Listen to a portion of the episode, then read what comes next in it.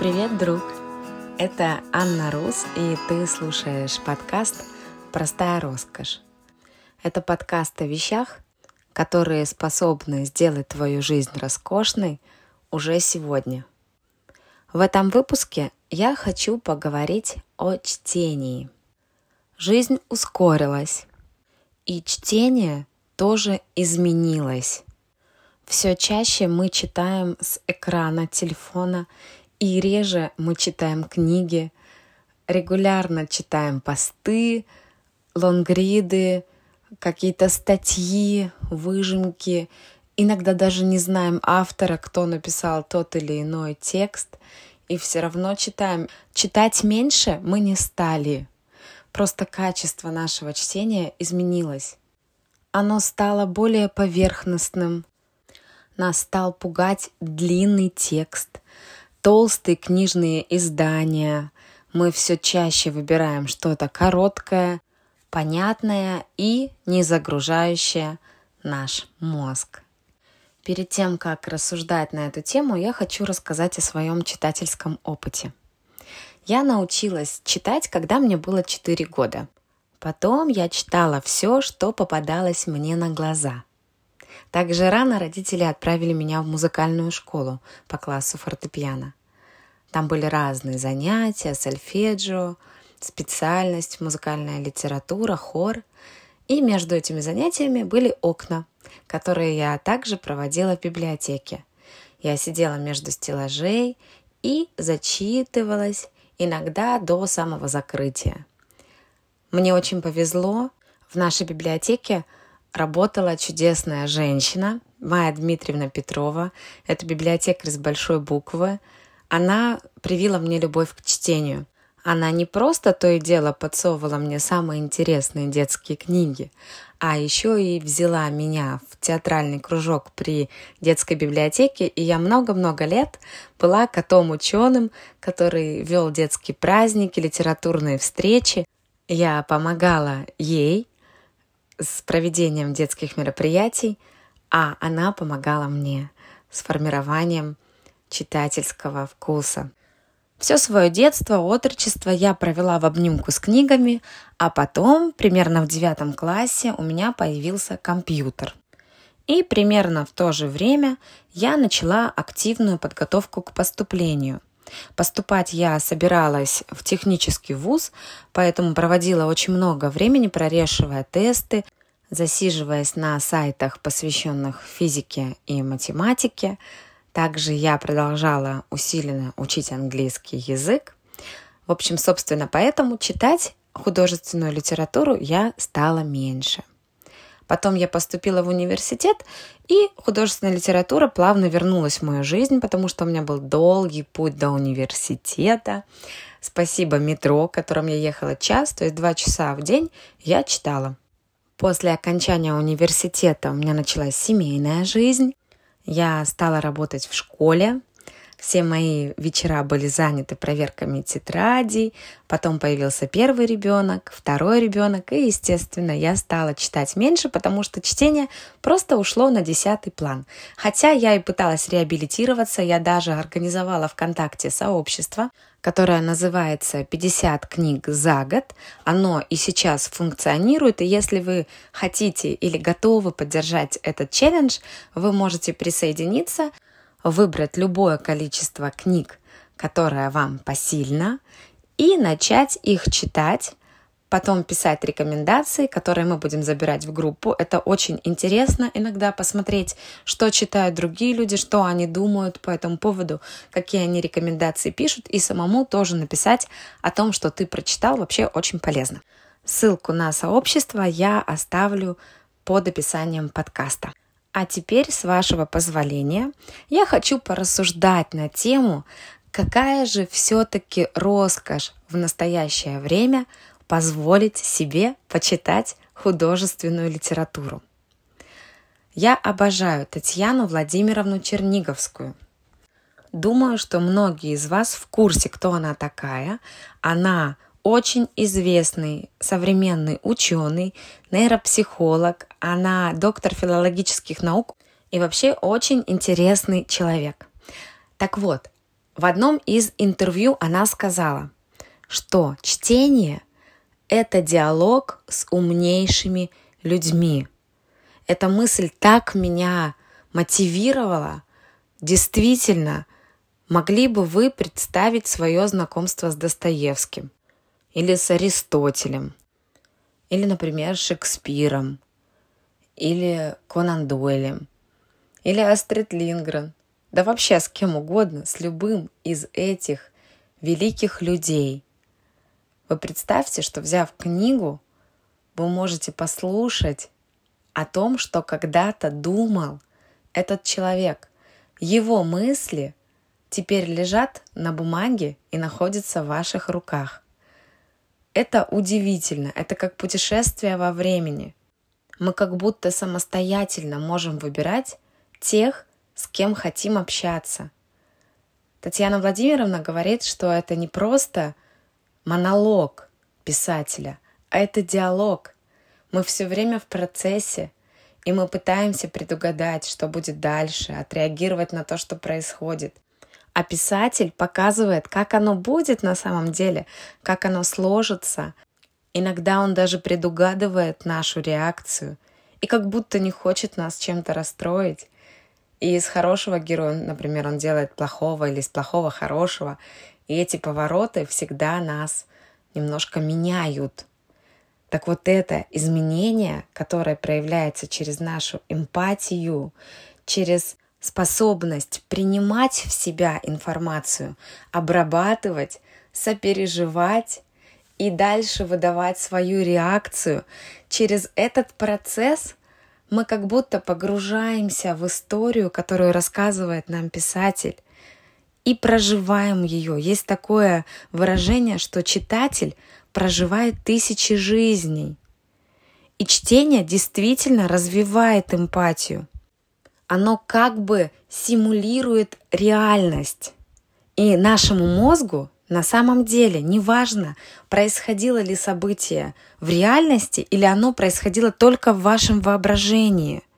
Был такой опыт, когда ученые доказали, что мозг одинаково реагирует и на то, что было в реальной жизни, и на то, что он пережил в процессе чтения.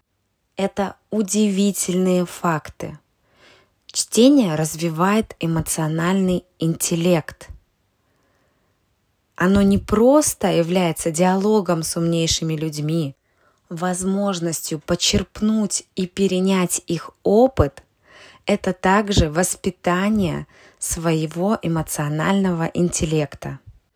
То, что чтение развивает воображение, об этом говорить, мне кажется, уже не надо. Это настолько понятный факт, как и тот факт, что чтение расширяет кругозор – и что оно расширяет словарный запас, формирует грамотность. Это все естественно и уже нам, взрослым людям, с вами понятно. Но еще был такой очень интересный эксперимент, о котором я хочу вам рассказать, что чтение всего лишь, если вы будете читать 3,5 часа в неделю, то вы понизите риск преждевременной смерти на 20%. Это доказали ученые из Кельтского университета. Но если так все чудесно и понятно, что чтение имеет только плюсы и положительно влияет на мозг, почему же в каждую свободную минуту мы не тянемся за книгой, а тянемся за телефоном и чаще включаем видео, да еще и на скорости 1.5? Потому что, опять-таки, мир ускорился, машины поумнели, а мы нет. И порой кажется, что то время, которое ты тратишь на чтение, медленное время на чтение, когда ты глазами раскодируешь информацию с листа, считывая символы и переводя их в картинку в своем воображении, мы действительно ощущаем, как медленно мы работаем, а скорость вокруг нас уже очень высокая. Тем не менее, нашему мозгу нужна такая нагрузка, как чтение художественной литературы. Этот стресс, который мы ощущаем, не смывается чем попало. Он не смывается просмотром дурацких передач, сериалов, которые похожи на откровенную пропаганду деградации, чтение субъективных постов, лонгридов или статей где-нибудь на дзен, авторов которых мы даже и не узнаем. Как сказала Татьяна Владимировна, Альцгеймер близко. Теперь эта болезнь стала моложе, и уже в 40 лет можно заметить ее приближение, чего бы очень не хотелось никому из нас, но тот образ жизни, который мы ведем, к сожалению, проявлению этой очень неприятной болезни. Поэтому чтение, изучение языков, музыка и математика нам в помощь. В этом выпуске я расскажу о своих секретах, которые помогают мне преодолевать плато не читается. Вот такое бывает, когда вы берете книгу, прочитали 30 страниц, дальше вроде бы интересно, но вот что-то не читается. Итак, первый способ, что делаю я. Я ставлю себе короткий срок. Я не растягиваю на месяц, а стараюсь уложиться меньше, чем в две недели, например, 10 дней. Далее я делю эту книгу на 9 равных частей. 9 частей, потому что из 10 дней, которые я себе дам на дочитывание этой книги, какой-то день явно у меня выпадет. Поэтому я сразу для того, чтобы не обесценивать себя потом, дам себе некоторое послабление. Например, ваша книга 300 страниц. Вы разделите ее на 9 дней, и у вас получится, что каждый день вы должны будете читать 31 страницу. Это легко преодолеваемый объем, 30 страниц в день, 30-40 страниц в день. Это та норма, которую взрослый человек способен прочитать. Следующий вопрос, который вы должны будете однозначно точно для себя определить, когда именно и сколько вы будете читать. Например, я буду читать 20 минут с утра, и я планирую прочитать 10 страниц, и 40 минут вечером. И тогда я прочитаю 20 страниц вечером. Конкретно выделите это время, иначе вы его не найдете в своем дне. Вы должны пристально посмотреть на расписание своего дня и четко определить, что это будет. Например, в 10 утра с 10 до 10.20 вы читаете, а потом в 9 вечера с 9 до 9.40 вы снова держите книгу в руках. Если вы время не выделите, то, скорее всего, вы и не почитаете. Поэтому перед тем, как все-таки приступить к активному чтению, я рекомендую вам очень четко взглянуть на свое расписание и по-честному выделить то время, которое вы будете тратить на чтение каждый день. И начать уже в тот день, когда вы решитесь, что вам нужно возвращать чтение в свою жизнь. Следующий лайфхак для тех, кто не любит большой объем. Приготовьте закладки и заложите их через каждый, ну, например, 30 страниц. И тогда вы будете наглядно видеть тот объем, который вам нужно будет прочитать за день. Теперь это уже не вся книга целиком и не тот огромный кирпич, который вы держите в руках, а всего лишь 30 страниц. Это не так страшно и вполне ощутимо доступно. Поэтому ваша психика не будет вас отговаривать, вам не будет так сильно хотеться печь пирожки, играть на трубе, развешивать белье и варить суп в то время, которое вы запланировали себе на чтение. Следующий лайфхак для тех, кто любит не просто читать, но и слушать. Подключать аудиокнигу к чтению. Но в этом моменте есть тонкий нюанс – Чтение перестает быть чтением, когда оно превращается в слушание или аудирование. Если вы читаете книгу и у вас 30 страниц в день, то нормально будет прочитать 15 и еще 15 прослушать. А не так прочитать 2 и прослушать 28. Ведь наша с вами задача – это тренировка памяти, в том числе и кратковременной, Бывает такое, вы читаете, читаете, немножко отвлеклись, концентрация упала, и вы уже забыли, о чем читали раньше. Это значит, что ваш мозг вас обманывает, и ваша кратковременная память заполнена чем угодно, только не тем, чем нужно. Так вот, тренируем мы ее и развиваем как раз с помощью чтения. Кроме кратковременной памяти, также мы будем тренировать долговременную. Чтобы помнить все сюжеты, героев, нам приходится напрягать свои мозги и таким образом тренировать долговременную память. И наша с вами задача делать это не через аудиальный канал восприятия, а через визуальный, заставляя наш мозг раскодировать информацию из символов, которые написаны на бумаге. Следующий интересный вопрос – что читать? Татьяна Владимировна сказала в одном из своих интервью, что читать нужно сложную литературу, например, Шекспира. Еще бы хорошо добавила в оригинале. Было бы вообще идеально. Я не шучу. А, чтение литературы на иностранном языке заставляет ваш мозг работать больше, чем чтение литературы на вашем родном языке.